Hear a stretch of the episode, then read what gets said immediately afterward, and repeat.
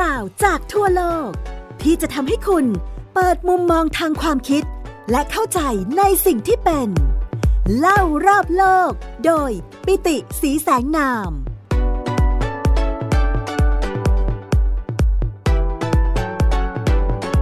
The head of COP28 under fire again. There is no science uh, out there or no scenario out there that says that the phase out of fossil fuel is what's going to achieve 1.5. Reported by The Guardian and Center for Climate Reporting, Sultan Al Jaber made the comments in an online event ahead of the summit. He also suggested there can't be a phase out of fossil fuels alongside sustainable development, quote, unless you want to take the world back into caves. Many have already called his position as head of the United Arab Emirates state oil company a conflict of interest. Abusing the public's trust by naming the CEO uh, of one of the largest and least responsible oil companies in the world uh, as head of the COP. This actually sounds very close to climate denial language. Former Environment Minister Catherine McKenna says she wants to see action at the summit, including a long awaited oil and gas emissions cap from Canada. And when you hear the stories for small island states that will literally be underwater if we exceed 1.5 degrees, it is really galling when you hear the head of the COP to say that we can't phase out fossil fuels. See if I can extract some of these fossil fuels. Also looking for a fossil fuel phase out commitment, doctors, including Canadians, taking part in the first ever health focused day at สวัส COP. ดีครับ คุณผู้ฟังที่รักทุกท่านกลับมาพบกับผมปิติศรีแสงนามและไทย PBS Podcast เล่ารอบโลกกันในตอนใหม่แล้วนะครับ วันนี้ก็จะเป็นการเปิดซีรีส์ใหม่นะครับ ถ้าคุณผู้ฟังยังจำได้ เราเคยมีพอดแคสต์ซีรีส์ในเรื่องของเล่านอกโลกใช่ไหมครับ ที่พูดถึงพื้นที่ทาง ภูมิยุทธศาสตร์นะครับ ภูมิรัฐศาสตร์ใหม่ที่ไปแข่งขันกันขยายอำนาจนอกจักรวาลนะครับ นอกชั้นบรรยากาศของเรา ไปจนถึงที่ตั้งวงโคจรต่างๆนะครับ รอบโลกนะครับเราเคยเล่าเรื่องเรื่องเล่าใต้โลกนะครับ ที่ต่างฝ่ายต่างไปช่วงชิงพื้นที่ที่อยู่นอกไหลทวีปนะครับ อยู่ในเขตทะเลหลวง เพื่อที่จะไปขุดเจาะทรัพยากรธรรมชาตินะครับ ทางด้านภูมิเศรษฐศาสตร์ ในพื้นที่ที่เป็นพื้นดินใต้ทะเลลึก เพราะฉะนั้นวันนี้ขออนุญาตเปิดซีรีส์ใหม่ในชื่อว่าเล่าขั้วโลกนะครับ เพราะว่าเเมื่อวันที่ 1 ธันวาคมที่ผ่านมาเนี่ยก็มีการประชุมครั้งสำคัญเกิดขึ้นนะครับ ที่ประเทศสหรัฐอาหรับเอมิเรตส์นะครับ หรือว่า UAE ที่มหานครดูไบนะครับ นั่นก็คือการประชุมขอบ 28 ขอบนี่ COP นะครับ ย่อมาจาก Conference of the Parties นะครับหรือว่าการประชุมประเทศภาคี ประชุมประเทศภาคีของอะไรนะครับ ประชุมประเทศภาคีของประเทศที่รับรอง อนุสัญญาสหประชาชาติว่าด้วยการเปลี่ยนแปลงสภาพภูมิอากาศ ซึ่งเริ่มต้นมาตั้งแต่ปี 1992 นะครับแล้วก็ขอบประชุมกันมา 28 ครั้งแล้ว ครั้งนี้เองเนี่ยก็ถูกจับตามองนะครับ เพราะว่า ไปประชุมที่สหรัฐอาหรับเอมิเรตส์ที่มหานครดูไบเนี่ยก็ถือว่าเป็นประเทศกลุ่มที่เป็นขุดเจาะพลังงานฟอสซิลออกมาใช้นะครับ ไม่ว่าจะเป็นเรื่องของก๊าซธรรมชาติ หรือว่าเรื่องของน้ำมันดิบก็ตาม เพราะฉะนั้นอขอบนะครับ ซึ่งทุกประเทศเนี่ยต้องการที่จะรณรงค์โดยมีเป้าหมายว่า จะต้องคงคุณภูมิของโลก ไม่ให้เพิ่มมากกว่า 1.5 องศาเซลเซียส ซึ่งเรื่องนี้ถือว่าเป็นเรื่องที่มีความสำคัญมากนะครับ เพราะว่าปัจจุบันนี้เนี่ย อุณหภูมิเฉลี่ยของโลกก็เพิ่มขึ้นอยู่แล้วนะครับ ประมาณสัก 1.1-1.2 องศาเซลเซียส เมื่อเทียบกับช่วงยุคก่อนอุตสาหกรรมนะครับ ยุคก่อนการปฏิวัติอุตสาหกรรมในช่วงศตวรรษที่ 18 เพราะว่าถ้าเมื่อไหร่ก็ตามนะครับที่อุณหภูมิของโลกสูงเกินกว่า 2.5 องศาเซลเซียส ภายในปี 2,100 หรือว่าภายในจุดสิ้นสุดของศตวรรษที่ 21 มหาภัย มหาอุทกภัยนะครับ มหาวิบัติภัยทั้งหลายแหละที่เกี่ยวข้องกับเรื่องของการเปลี่ยนแปลงสภาพภูมิอากาศเนี่ย มันจะเกินจุดที่ไม่สามารถที่จะถอยหลังกลับไปได้นะครับ เกิน point of no returns นะครับ แล้วก็แน่นอนนะครับว่าพื้นที่ที่มันเปราะบางอย่างยิ่งนะครับ ก็คือพื้นที่ที่อยู่ที่ขั้วโลกนะครับ โดยเฉพาะ ขั้วโลกเหนือ เวลาเราพูดถึงขั้วโลกเนี่ยนะครับ หลายๆ ท่านก็มักจะนึกถึงดินแดนที่หนาวเย็นนะครับ แล้วก็ปกคลุมไปด้วยหิมะตลอดทั้งปีนะครับ สภาพแวดล้อมที่ขั้วโลกเนี่ยนะครับ ไม่ว่าจะเป็นขั้วโลกเหนือหรือว่าขั้วโลกใต้เนี่ย มันเป็นพื้นที่ที่ไม่เหมาะสมอย่างยิ่งเลยครับสำหรับการดำรงชีวิตของมนุษย์ มันไม่เหมาะสมขนาดไหนนะครับ สังเกตดูนะฮะว่าพื้นที่ที่อยู่ในชุดการที่เราคุยกันในเรื่องของภูมิรัฐศาสตร์ใหม่เนี่ย มันล้วนแล้วแต่เป็นพื้นที่ที่มนุษย์ไม่น่าจะไปอยู่แล้วอะ่ะลองนึกถึงภาพนอกอวกาศถูกต้องไหมครับ นอกชั้นบรรยากาศที่เรียกว่า space อะชื่อมันก็บอกแล้วว่ามัน empty space ถูกต้องไหมครับ มันเป็นช่องว่าง มันเป็นพื้นที่ที่ไม่มีแม้แต่อากาศหายใจ ไม่มีแสงสว่าง อากาศหนาวเย็นจัด หรือเรื่องเล่าใต้โลกที่เราพูดถึงพื้นดินใต้ท้องทะเล ซึ่งมีทรัพยากรมหาศาลแต่เอาเข้าจริง ๆ ลองนึกภาพดูนะครับว่า มันอยู่ในพื้นที่ต้องอยู่ในใต้แรงกดดันสูงขนาดไหน มืดมิดขนาดไหนและหนาวเย็นขนาดไหน และมันก็ไม่มีอากาศเช่นเดียวกัน ในขณะที่ขั้วโลกเหนือ แน่นอนอากาศที่หนาวเย็นนะครับ แล้วก็ความแปรปรวนของสภาพภูมิอากาศเนี่ยมันทำให้เกิดภาวะที่เรียกว่า white out ขึ้นมา ไวท์เจ้าเนี่ยเเวลาเป็นภาษาอังกฤษเนี่ยเราสามารถแปลได้ 2 ความหมายนะครับ ความหมายแรกก็คือ พายุหิมะที่รุนแรงมากซะจนมองไม่เห็นสิ่งรอบตัว เพราะฉะนั้นความรุนแรงมากของไวท์เอาเนี่ยพายุพวกนี้เนี่ยรอบตัวเรามีแต่สีขาวเต็มไปหมดด้วยถูกต้องไหมครับ ที่อยู่ที่ขั้วโลกเหนือเนี่ยมันจะทำให้มนุษย์อย่างพวกเราเนี่ยเกิดอาการหลงทิศทางอย่างรุนแรงครับทำให้เราไม่สามารถที่จะแยกทิศเหนือใต้ออกตก แล้วก็แน่นอนถ้าพายุยุนแรงมากขึ้นไปอีกเนี่ยสิ่งที่จะทำให้เราไม่สามารถที่จะแยกประสาสัมผัสได้ก็คือ ไม่สามารถแยกเส้นขอบฟ้า หรือว่าเส้นแบ่งระหว่างท้องฟ้ากับพื้นดินได้ ดังนั้นเราจะไม่รู้ไม่ใช่แค่เหนือใต้ออกตกแล้วครับ แต่เราจะไม่รู้ว่าอะไรอยู่ข้างบนและอะไรอยู่ข้างล่าง เพราะฉะนั้นสมองของเราจะเกิดการสับสน แล้วก็เวียนศีรษะอย่างรุนแรง นี่ก็คือความหมายของคำว่า white out แล้วก็ทำให้เห็นว่าโอ้โห พื้นที่ภูมิรัฐศาสตร์ใหม่อย่างเช่นขั้วโลกเหนือที่กำลังจะได้รับผลกระทบจากสภาวะโลกร้อนเนี่ยมันรุนแรงมาก นอกจากนั้นยังไม่พอนะครับ white out ในภาษาอังกฤษเนี่ยมันยังแปลว่าสภาพสภาวะที่เงียบสงบ ปราศจากการรบกวนทางประสาทสัมผัส เงียบเขาบอกว่ามันเงียบซะจนเงียบจนได้ยินเสียงความคิดของตนเองนะครับแน่นอนขั้วโลกมีลักษณะแบบนั้น โดยเฉพาะขั้วโลกใต้นะครับ เพราะว่ามันอยู่ห่างไกลมากจากชุมชนปกติ ในขั้วโลกเหนือขั้วโลกใต้อาจจะมีชุมชนที่อยู่ได้เพียงไม่กี่เดือนในแต่ละปีนะครับ เพราะว่ามันเป็นช่วงฤดูร้อน แต่คนที่อยู่ก็เป็นแค่เฉพาะนักวิทยาศาสตร์ที่ขึ้นไปทำการทดลองทางวิทยาศาสตร์ต่างๆ เท่านั้นเอง ชุมชนปกติเนี่ยอยู่ห่างไกลมากนะครับจากบริเวณที่เป็นบริเวณขั้วโลกเหล่านี้ แต่ว่าสิ่งที่เกิดขึ้นก็คือในช่วงหลาย ๆ ทศวรรษที่ผ่านมาเนี่ยความหนาวเย็น ความห่างไกลที่เราพูดถึง พื้นที่ที่ มนุษย์ไม่ค่อยจะย่างกลายเข้าไปเนี่ยกลับมีการเปลี่ยนแปลงอย่างมีนัยสำคัญครับ จริง ๆ แล้วผมเองเนี่ยนะครับในฐานะที่เป็นผู้อำนวยการบริหารของมูลนิธิอาเซียนนะครับหรือว่า ASEAN Foundation เองเนี่ยสัปดาห์นี้ผมก็เดินทางกลับมาที่ประเทศไทยนะครับ เพราะว่า COP 28 เนี่ยนะครับจะมีการประชุมต่อเนื่องยาวนานเป็นเดือนนะครับ เพราะฉะนั้นในช่วงหนึ่งเดือนเนี่ยก็จะมีการประชุมระดมสมองใน องค์กรต่างๆ ในองค์การต่างๆนะครับ แล้วก็ใน think tank ต่างๆ ผมเองก็มีโอกาสนะครับได้รับเชิญเข้ามาประชุมร่วมกันนะครับกับหน่วยงานที่เรียกว่า UNEP United Nations Environmental Project นะครับ ซึ่งก็มีสำนักงานอยู่ที่กรุงเทพมหานครนะครับ เพราะนั้นสัปดาห์นี้ก็จะมาประชุมที่ UNEP นะครับ ตรงถนนราชดำเนิน เพื่อที่จะทำ strategic foresight กันครับ ทำการวิเคราะห์สร้างภาพอนาคต ฉายภาพอนาคตนะครับว่าการเปลี่ยนแปลงในเรื่องของสิ่งแวดล้อมเนี่ยมันจะส่งผลกระทบอย่างไรในอนาคตบ้าง ในมิติภูมิรัฐศาสตร์ ภูมิเศรษฐศาสตร์นะครับแล้วก็ในมิติอื่นๆนะครับก็เลยเตรียมข้อมูลเรื่องพวกนี้มา แล้วก็คิดว่าจะเป็นประโยชน์ถ้านำเอามาเล่าในพอดแคสต์ของเรา ที่ต้องสนใจขั้วโลกเหนือเป็นพิเศษนะครับเพราะว่า ดินแดนแห่งนี้มีสภาพภูมิประเทศ ภูมิศาสตร์ที่แปลกประหลาดแล้วก็แตกต่างอย่างสิ้นเชิงจากขั้วโลกใต้ มันแตกต่างยังไงนะครับ มันแตกต่างเพราะว่าขั้วโลกใต้คือแผ่นดินขนาดใหญ่ที่มีมวลขนาดมหาศาล จนจัดได้เป็นอีกหนึ่งทวีปนะครับ นั่นก็คือทวีปที่เรารู้จักกันในนามแอนตาร์กติกา เพราะฉะนั้นแอนตาร์กติกาออสเตรเลีย เอเชีย ยุโรป แอฟริกา อเมริกาเหนือ อเมริกาใต้ มันคือแผ่นดินขนาดใหญ่ที่มันมีแผ่นดินจริงๆครับ แต่ขั้วโลกเหนือหรือว่าอาร์กติก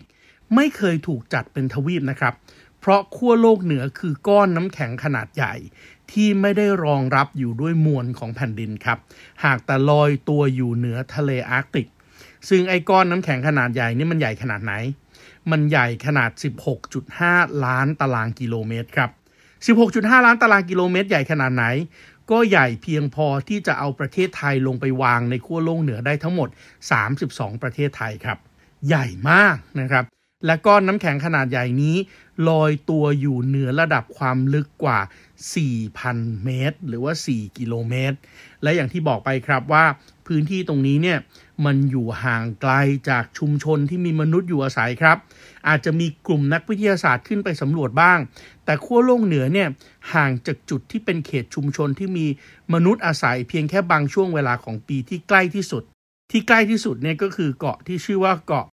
เคฟเฟคลับเบนนะครับเกาะเคฟเฟคลับเบนเนี่ยเป็นพื้นที่ของกรีนแลนด์ซึ่งเป็นส่วนหนึ่งของประเทศเดนมาร์ก แต่เกาะนี้ที่อยู่บนกรีนแลนด์แล้วก็ของประเทศเดนมาร์กเนี่ยก็อยู่ห่างจากขั้วโลกเหนือถึง 700 กิโลเมตรครับ แล้วก็ยังห่างจากชุมชนอัลเบิร์ตนะครับบนเกาะเอลส์เมียร์ของประเทศแคนาดา ซึ่งเกาะนี้ถือว่าเป็นเกาะที่มีชุมชนตั้งอาศัยอยู่อย่างถาวรตลอดทั้งปีนะครับ ก็ห่างจากขั้วโลกเหนือถึง 817 กิโลเมตร เพราะฉะนั้นขั้วโลกเหนือเนี่ยมันเป็นพื้นที่ที่ห่างไกลครับ และเนื่องจากมันเป็นก้อนน้ำแข็ง ดังนั้นการ ระบุถึงพื้นที่ว่าเอ๊ะจริง ๆ แผนที่ขั้วโลกเหนือเป็นยังไงเนี่ยมันพูดยากมาก เพราะว่ามันมีการเปลี่ยนแปลงตลอดเวลา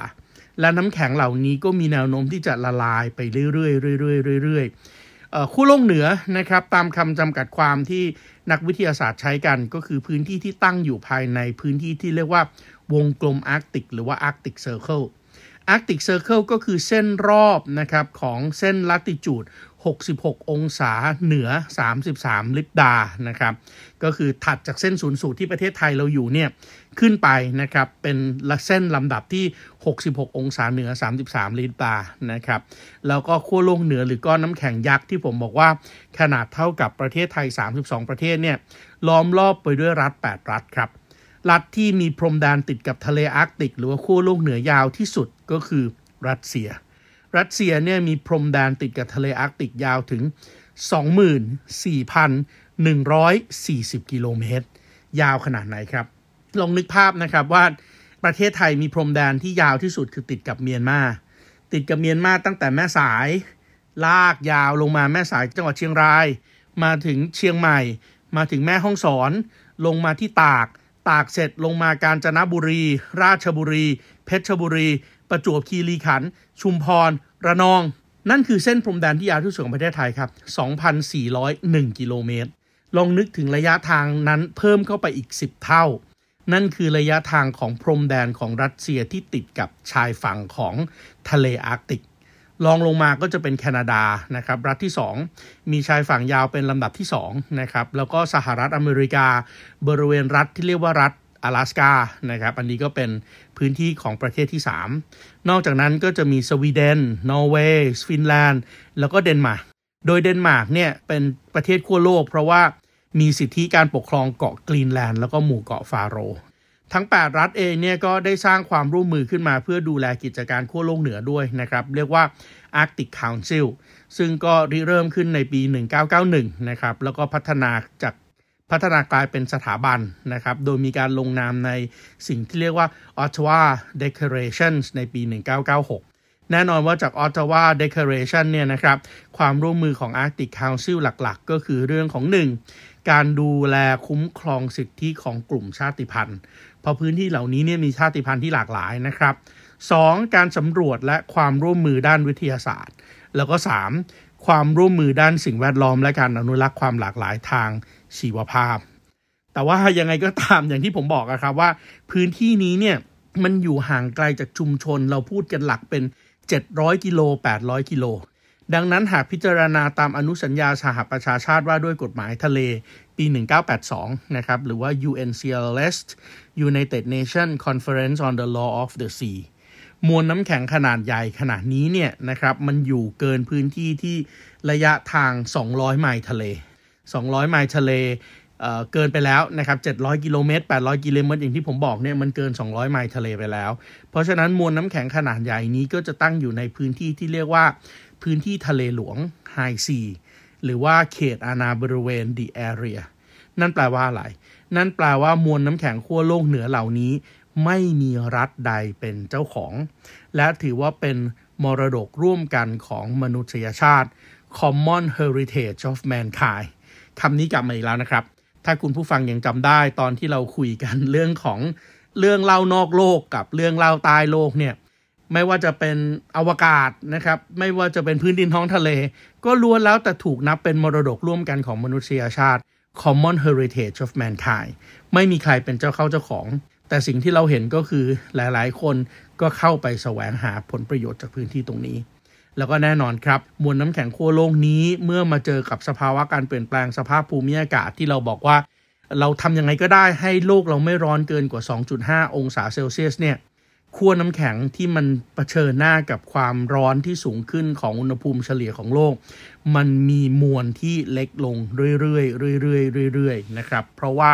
มันเกิดขึ้นจากวิกฤตการณ์การเปลี่ยนแปลงสภาวะภูมิอากาศ หรือว่า climate change crisis แน่นอนครับ พื้นที่นี้ไม่ได้มีแต่เรื่องของการเปลี่ยนแปลงทางสภาวะภูมิอากาศนะครับขั้วโลกเหนือเนี่ยจริง ๆ ก็ถือว่าเป็นสมรภูมิความขัดแย้งที่ เริ่มต้นแนวคิดมาตั้งแต่ในช่วงของสงครามเย็นนะครับที่มีความพยายาม เพราะว่านี่คือพื้นที่ที่กั้นระหว่างรัสเซียกับอเมริกาใช่ไหมฮะมีความพยายามในการที่จะดึงเอาพื้นที่ขั้วโลกเหนือเข้ามาเป็นส่วนหนึ่งของประเด็นทางภูมิรัฐศาสตร์ตลอดช่วงเวลาสงครามเย็นขั้วโลกเหนือกลายเป็นผืนน้ำแข็งขนาดใหญ่ที่พาดตัวขวางระหว่างสองมหาอำนาจ นั่นก็คือสหภาพโซเวียตทางทิศตะวันออก แล้วก็สหรัฐอเมริกาทางทิศตะวันตกของขั้วโลก แต่ว่ายังไงก็ตามนะครับ ถ้าเราย้อนหลังกลับไปในช่วงต้นของสงครามเย็นทศวรรษ 1940 จนถึง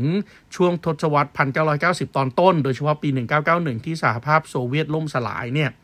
ขั้วโลกเหนือณนะเวลานั้นยังเป็นพื้นที่ที่ห่างไกล ที่ทุกฝ่ายรับรู้ว่า โอเค ห่างไกล แต่มันมีทรัพยากรธรรมชาติฝังตัวอยู่ในปริมาณมหาศาลเลยนะ ไม่ว่าจะเป็นเรื่องของน้ำมันดิบก๊าซธรรมชาติ ทองคำเงิน ทองแดง เหล็ก แล้วก็สินแร่ต่างๆ แต่ในช่วงสงครามเย็นครับ 1940 ถึง 1990 เนี่ย เทคโนโลยีณเวลานั้นรวมถึงเงื่อนไขทางภูมิศาสตร์ ภูมิอากาศที่น้ำแข็งมันยังไม่ได้ละลายขนาดนี้ มันไม่เคยเอื้อให้ทั้งสองมหาอำนาจ ขึ้นไปแข่งกันขยายอิทธิพล และแสวงหาผลประโยชน์ในพื้นที่ดังกล่าวครับ สมรภูมิแห่งนี้ก็เลย กลายเป็นพื้นที่ที่มักจะใช้ในการ ตั้งกองกำลังเพื่อที่จะประจันหน้ากัน แต่ไม่เคยมีการสู้รบกันจริง ๆ นะครับ แน่นอนทั้งสองฝ่ายไม่ว่าจะเป็นสหภาพโซเวียต หรือว่าพันธมิตรนาโตนะครับ North Atlantic Treaty Organization เนี่ยทุ่มเทเงินทุนนะครับ แล้วก็กองกำลังมหาศาล ในการตั้งฐานทัพเรือแล้วก็ฐานทัพอากาศ แล้วก็ที่สำคัญที่สุดก็คือมีการส่งเรือดำน้ำที่จะลงไปสอดแนม อย่างที่ผมบอกมันไม่เป็นพื้นดินถูกต้องไหมฮะมันเป็นก้อนน้ำแข็งที่ลอยอยู่ ที่มีความลึกลงไปถึง 4,000 เมตร หรือว่า 4 กิโลเมตร เพราะฉะนั้นตัวของยานสอดแนมใต้น้ำที่ปราศจากมนุษย์ควบคุมนะครับโดรนใต้น้ำหรือว่าเรือดำน้ำเนี่ยก็ถูก ส่งลงไปสอดแนมใต้มวลน้ำแข็งขนาดมหาศาลนี้ แล้วก็แน่นอนว่าพื้นที่นี้มันเป็นพื้นที่ที่อยู่ตรงใจกลางขั้วโลกพอดี มันเป็นทำเลที่ตั้งยุทธศาสตร์ครับสำหรับการสร้างฐานยิงขีปนาวุธ รวมทั้งการเร่งพัฒนาเทคโนโลยีอวกาศ และเทคโนโลยีการสอดแนม ก็ถูกพัฒนาขึ้นมา เพราะฉะนั้นไอพื้นที่ที่เราบอกมันไวท์เอาท์มันเงียบมันห่างไกลเงียบซะจนเงียบสนิทซะจนได้ยินเสียงความคิดของตัวเองเนี่ย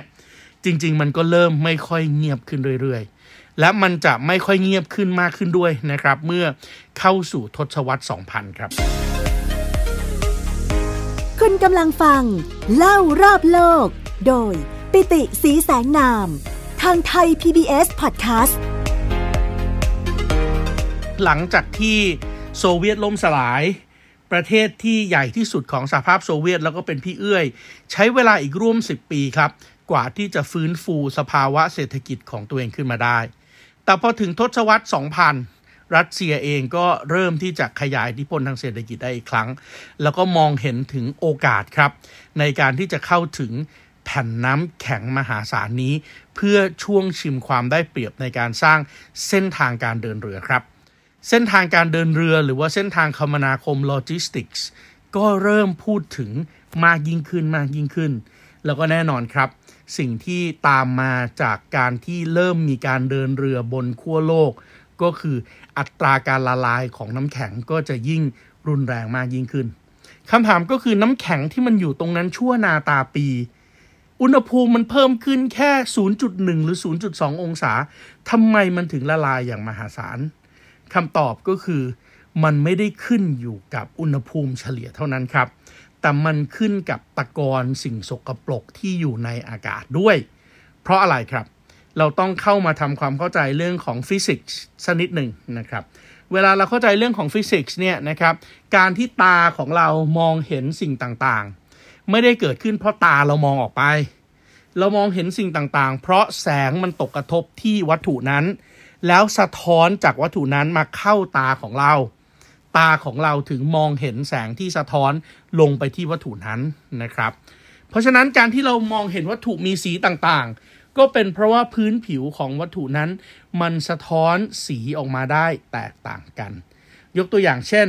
ถ้าเรามองไปที่วัตถุใดวัตถุหนึ่งแล้วเราเห็นเป็นสีดำสนิท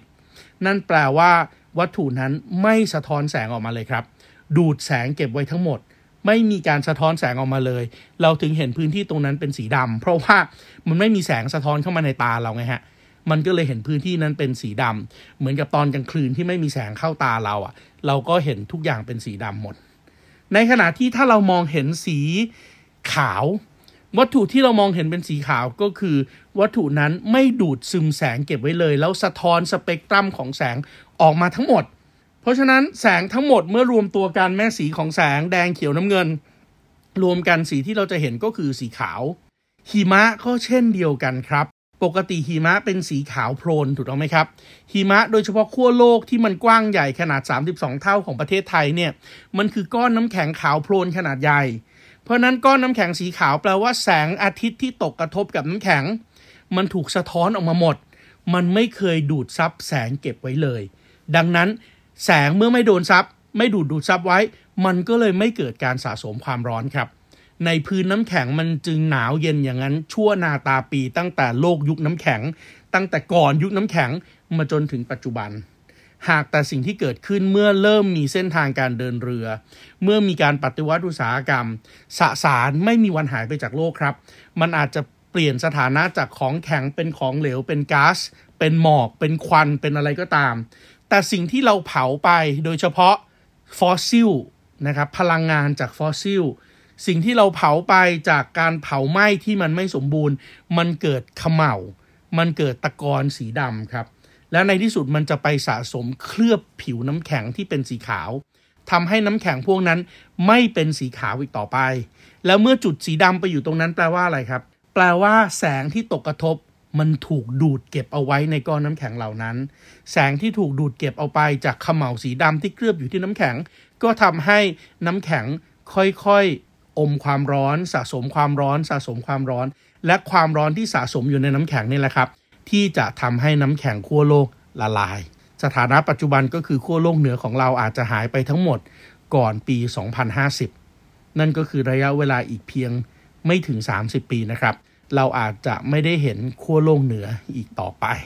และนี่คือตอนที่หนึ่งครับของเรื่องเล่าขั้วโลกสำหรับวันนี้เวลาหมดลงแล้วครับ พบกับผมไทย PBS Podcast เล่ารอบโลกตอนเล่าขั้วโลก ได้ใหม่ในสัปดาห์หน้าสำหรับวันนี้ สวัสดีครับ ติดตามรับฟังรายการ เล่ารอบโลก ได้ทางเว็บไซต์และแอปพลิเคชันไทย PBS Podcast และติดตามความเคลื่อนไหวรายการได้ที่ สื่อสังคมออนไลน์ไทย PBS Podcast ทั้ง Facebook, Instagram, YouTube และ Twitter ไทย PBS Podcast View the world via the voice